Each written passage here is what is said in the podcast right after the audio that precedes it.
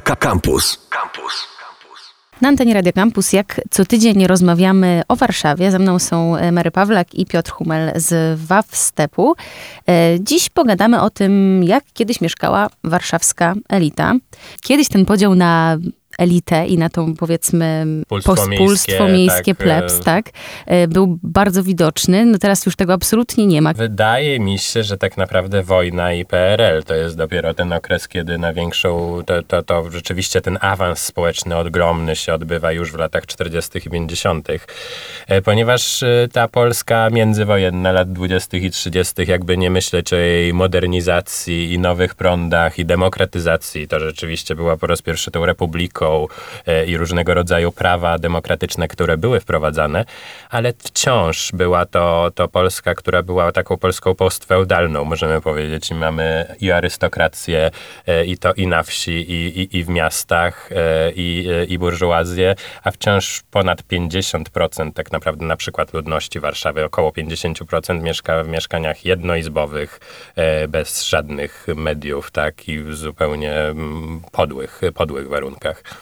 Mhm.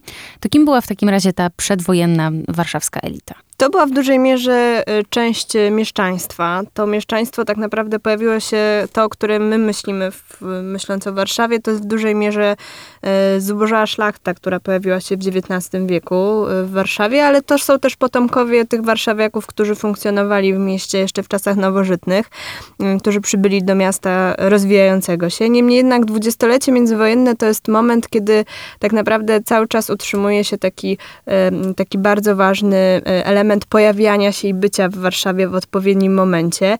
E, więc tak naprawdę mm, ci, którzy mieszkają na co dzień w Warszawie i możemy ich traktować jako tą e, naj, no, najbogatszą grupę społeczną, no to mi się wydaje, że to nie jest jakaś duża, e, duża grupa.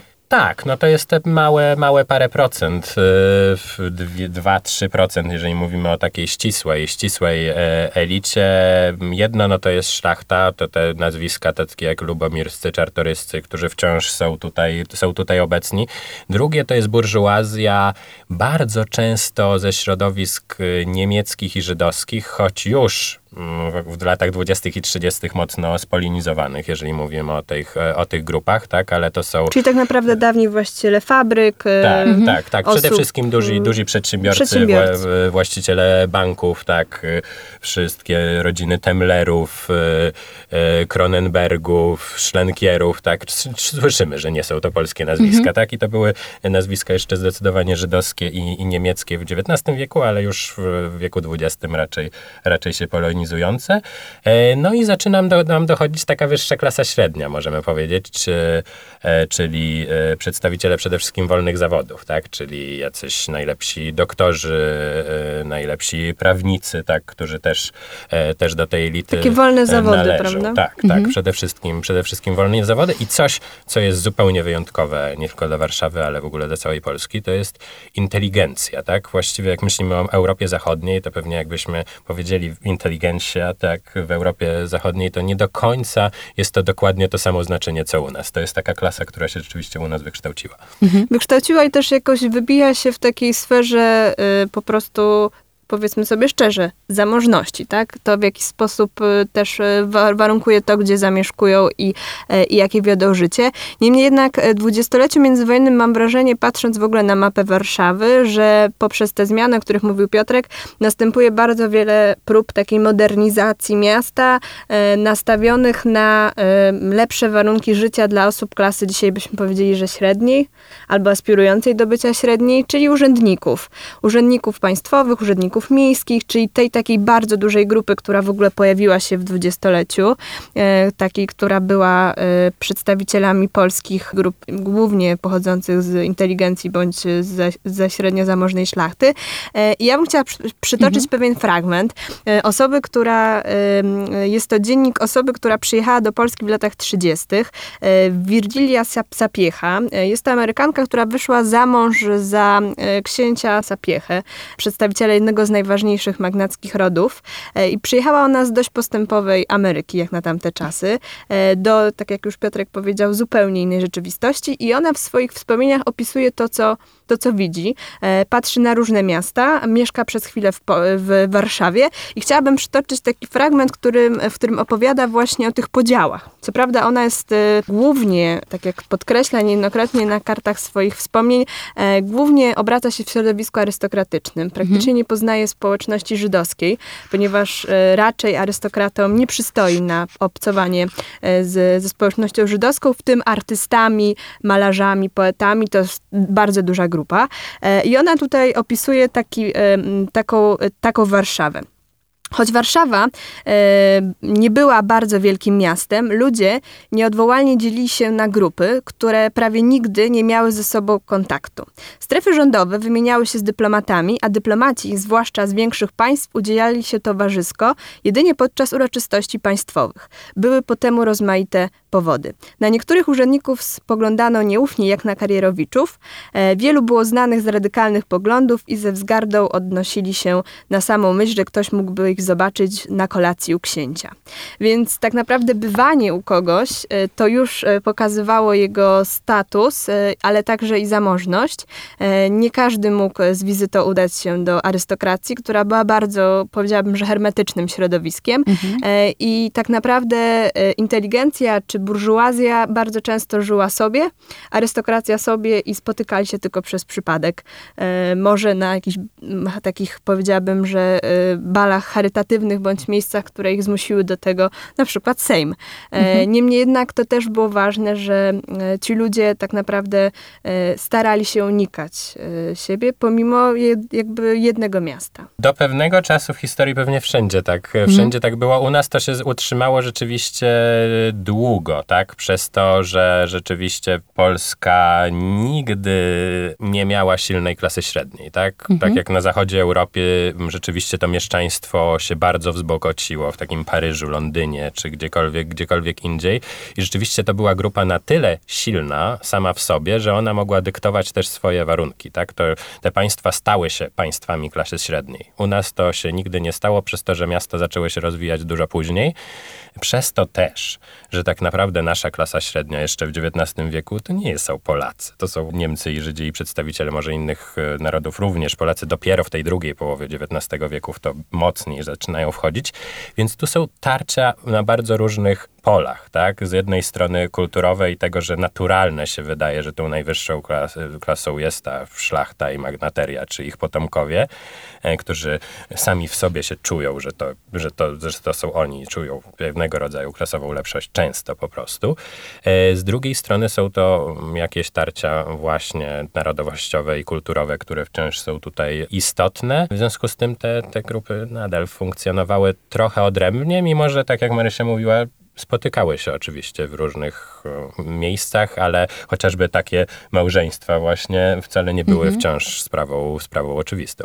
I do tego stopnia nie było oczywistą, że tak naprawdę aż trudno w to uwierzyć po takim odstępie czasu, że nie potraktowano tego jako mezalians. E, co prawda e, tutaj jakby historia też tego małżeństwa pokazała, że jednak dwa różne światy nie sprzyjają, więc tak naprawdę w latach 40. już doszło do rozwodu. Natomiast mówiąc w ogóle o Warszawie i o, o tym, jak wy, wyglądały spotkania nawet pomiędzy członkami danej grupy społecznej, e, to ja właśnie czytając te wspomnienia, aż trudno było mi uwierzyć, że Virgilia, która mieszkała wtedy w Warszawie w w Prudentialu, w jednym z, naj, z naj, no, chyba na, najnowocześniejszym apartamentowcu, e, najwyższym, gdzie przychodzili do, do, niej specjalnie różni e, warszawiacy, żeby oglądać Warszawę e, z, z okien. E, dostawała ciągle e, bileciki e, z informacjami, że odwiedzi ją a to wuj, a to ciotka, a to kuzyn, jakby cała rodzina sapiechów. Ona musiała ich przyjmować na, na wystawne przyjęcia, nie chcąc tego, musiała to robić. Argumentem było to, że jej mąż Paweł mówił, ale nasze dzieci muszą mieć przyszłość, tak? Jakby za kogoś one muszą wyjść. My musimy już od tego początku pobytu w Warszawie jakby o tym pamiętać. Natomiast wydaje mi się, że to też jest ciekawe, ponieważ myśląc w ogóle o tej arystokracji, bardzo często pojawia się taka kalka, że oczywiście były to wspaniałe i wystawne bale i tak dalej. Niemniej jednak e, wsłuchując się w jej, e, w jej wspomnienia, e, pokazuje w ogóle ona taką bardzo dużą nierówność, nawet w tej mhm. grupie społecznej. Więc wydaje mi się, że zawsze myśląc w ogóle o tym, co było kiedyś, nie możemy przyjmować jednego jakby obrazu i patrząc właśnie na tą Warszawę, o której ona mówi, o tych zabawach do, y, do drugiej nad ranem, czy jakichkolwiek innych atrakcjach, kinie, teatrze, które wtedy było bardzo, to były takie bardzo cieszące się zainteresowaniem rozrywki nie tylko arystokracji, ale także i tej biedniejszej części Warszawy, to musimy pamiętać, że mm, tak naprawdę my często dzięki właśnie takim wspomnieniom y, mamy tylko jedno spojrzenie tej osoby, która tutaj w ogóle przyjechała z zupełnie innej planety dla dla, niektórych, którzy z nią rozmawiali. Natomiast e, trzeba to często zestawić z innymi wspomnieniami i wtedy będziemy mieli cały obraz. Tak, bo lata 20 i 30 to jednak mimo wszystko mhm. już jest ten czas, kiedy nam się to trochę wszystko zaczyna mieszać, tak? Kiedy y, Wieniawa Długoszowski oczywiście też z rodziny arystokratycznej może się właśnie do tej drugiej, czy on to akurat znacznie dłużej mógł się, mógł się bawić i spotykać właśnie ze Słonimskim, Tuwimem y, i całą po poetycką śmietanką y, Warszawy, I nie miał tak? z tym problemu. I nie miał z tym, nie miał z tym problemu. Chociaż już po przewrocie majowym się trochę państwo przestali, przestali Chociaż lubić. Ale... jest też tak taka ciekawa anegdota a propos spotykania z przedstawicielami sanacji, że ze względu na to, że niektórzy z nich mieli rozwody, nie chciano ich przyjmować na salony. Więc to też pojawia się wątek taki społeczny, że osoba, która miała rozwód, e, nie była zapraszana, bądź e, nie wiedziano o tym rozwodzie w niektórych kręgach i przez przypadek zapraszano go z byłą żoną, co już Oj, w ogóle było wielkim fopa.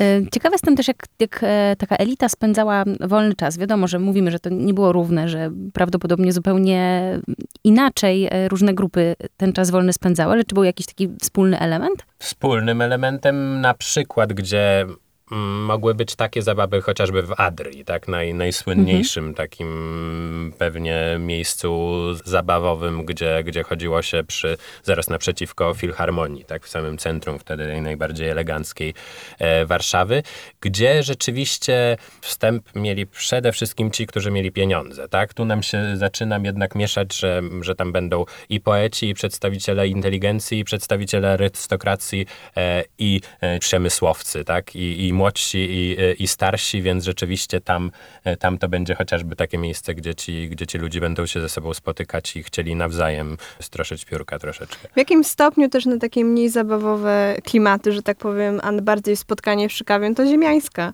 Wydaje mi się, że w ogóle my teraz myśląc o wielu miejscach, jakby zapominamy, że po prostu bywało się w kawiarniach i to też było dobrym zwyczajem e, pójść. E, wiele osób miało swoje stoliki, e, gdzie można było zawsze spotkać pisarza, malarza, bądź pisarkę czy malarkę, bo to też, wydaje mi się, to jest moment, kiedy pojawia się w jakimś stopniu równouprawnienie, rozumiane jak na tamte czasy, zupełnie inaczej niż my dzisiaj to postrzegamy, więc to też jest taki kolejny wątek, że jednak można było pójść gdzieś i na pewno ta osoba tam jadła śniadanie. Mhm.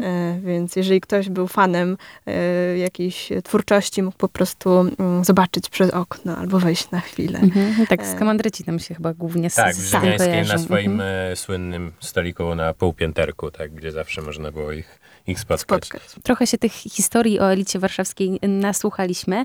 E, za tydzień kolejna część naszego cyklu. Ze mną byli Mary Pawlak i Piotrek Humel z WAF Stepu. Dzięki. Dzięki. Słuchaj Radio Campus, gdziekolwiek jesteś. Wejdź na www.radiocampus.waw.pl